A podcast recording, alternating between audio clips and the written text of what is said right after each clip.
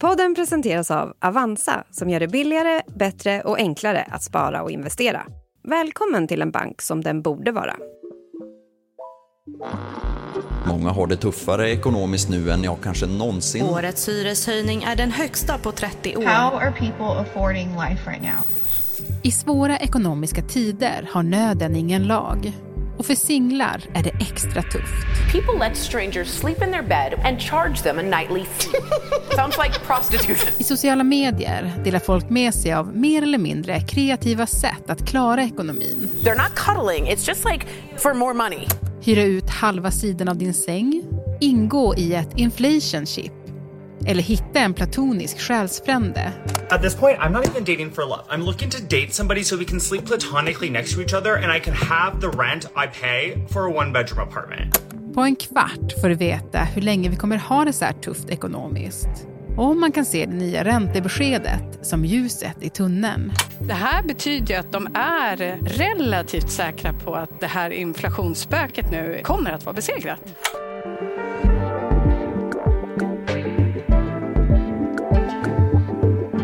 Det är den 2 februari. Det här är Dagens Story från Svenska Dagbladet med mig, Alexandra Karlsson. Gäster idag, Matilda Lundberg, redaktör på SvD Kompakt och Johan Karlström, ekonomireporter på SvD Näringsliv. Johan, du är ju gammal räv i podden nu. Ja, jag har varit med några gånger, mm. har det blivit. Mm. Och det är vi ju väldigt glada för. Och du Matilda, för dig är det premiär idag. Ja.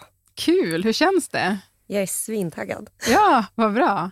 Du, du är redaktör på SvD Kompakt. Först bara, vad är det för något? Det är en eh, gratis ny nyhetstjänst från Svenska Dagbladet som eh, jag tänker är perfekt för alla som kan känna att nyhetsflödet och nyhetsrapporteringen kan kännas lite tung och överväldigande. Vi håller texterna ganska korta. Man kan få snabb koll på vad som händer och sen så blandar vi också upp det med lite snackisar och grejer som vi tycker är kul så att man orkar läsa vidare. Mm. Hur hittar man SvD Kompakt?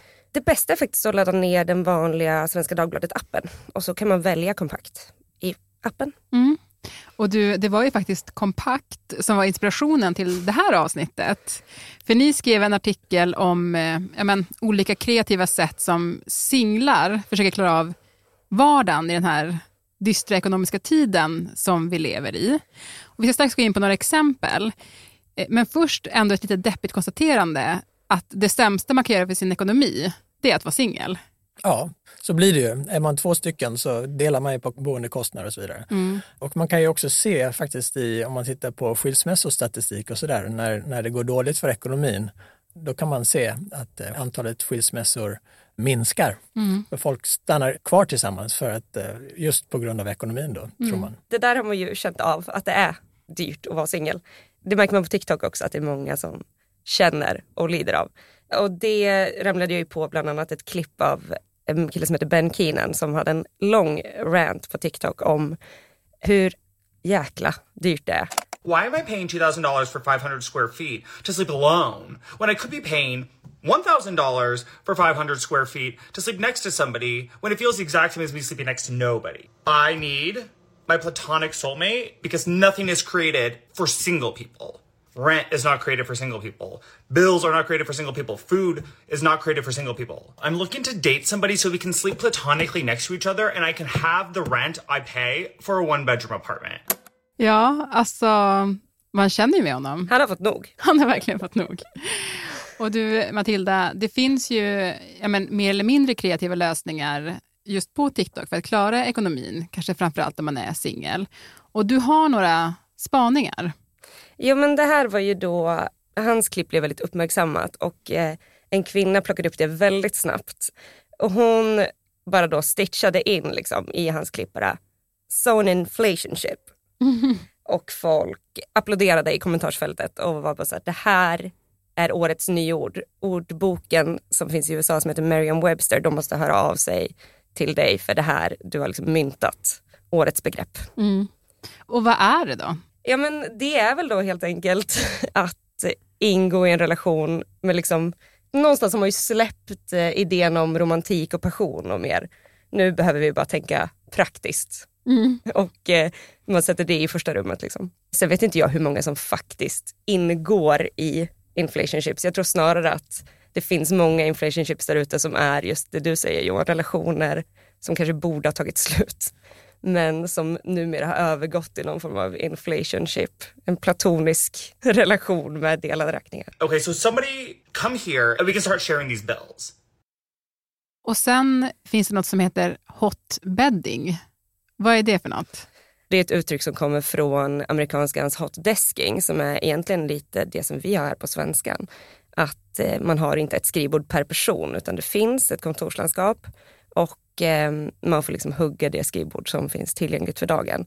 Och från det uttrycket har då det här hotbedding kommit som är att man hyr ut halva sin säng helt enkelt.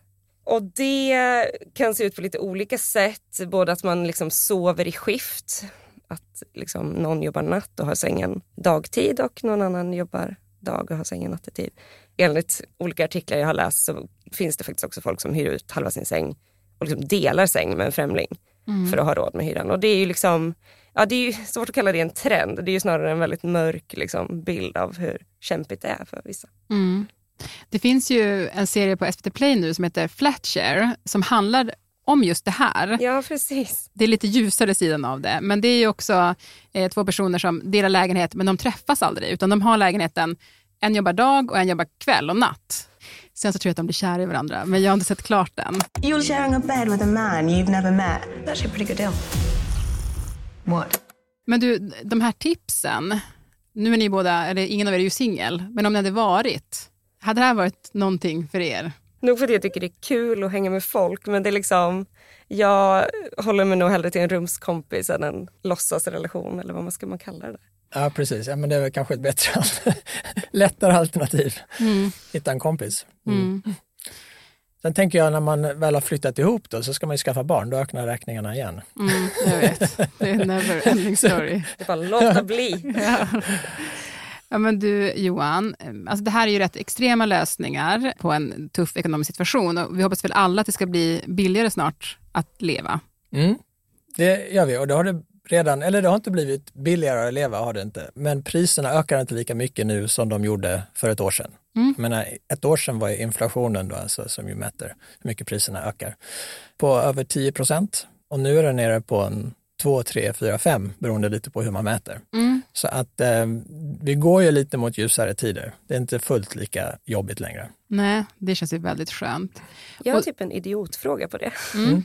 när märker man av det? För att alltså, det måste ju finnas en förskjutning i när man börjar märka att det har blivit bättre. För att du sa nu bara, den har gått ner. Jag bara, jag tycker inte att något är billigare. Nej, precis, för att din, din lön har ju inte Nej. ökat. Priserna har stigit mer än din lön så här långt.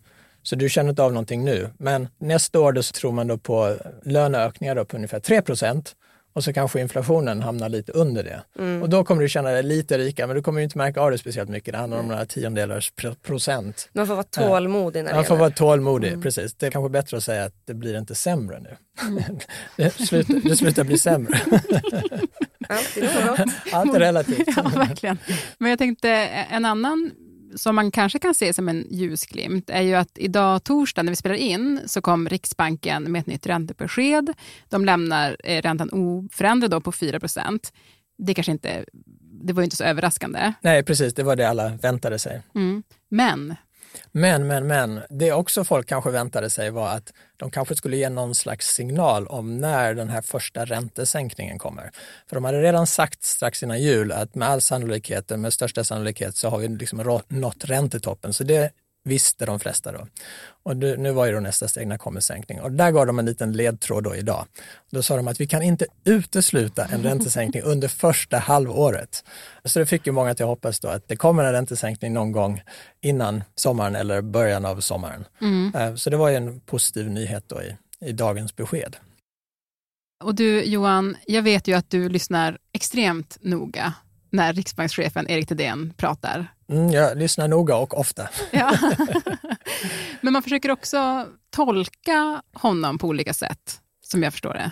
Ja, nej, men man försöker leta efter varje minsta lilla signal och eh, centralbanker vill ju inte, oftast inte committa till någonting att de säger att vi kommer att göra så här.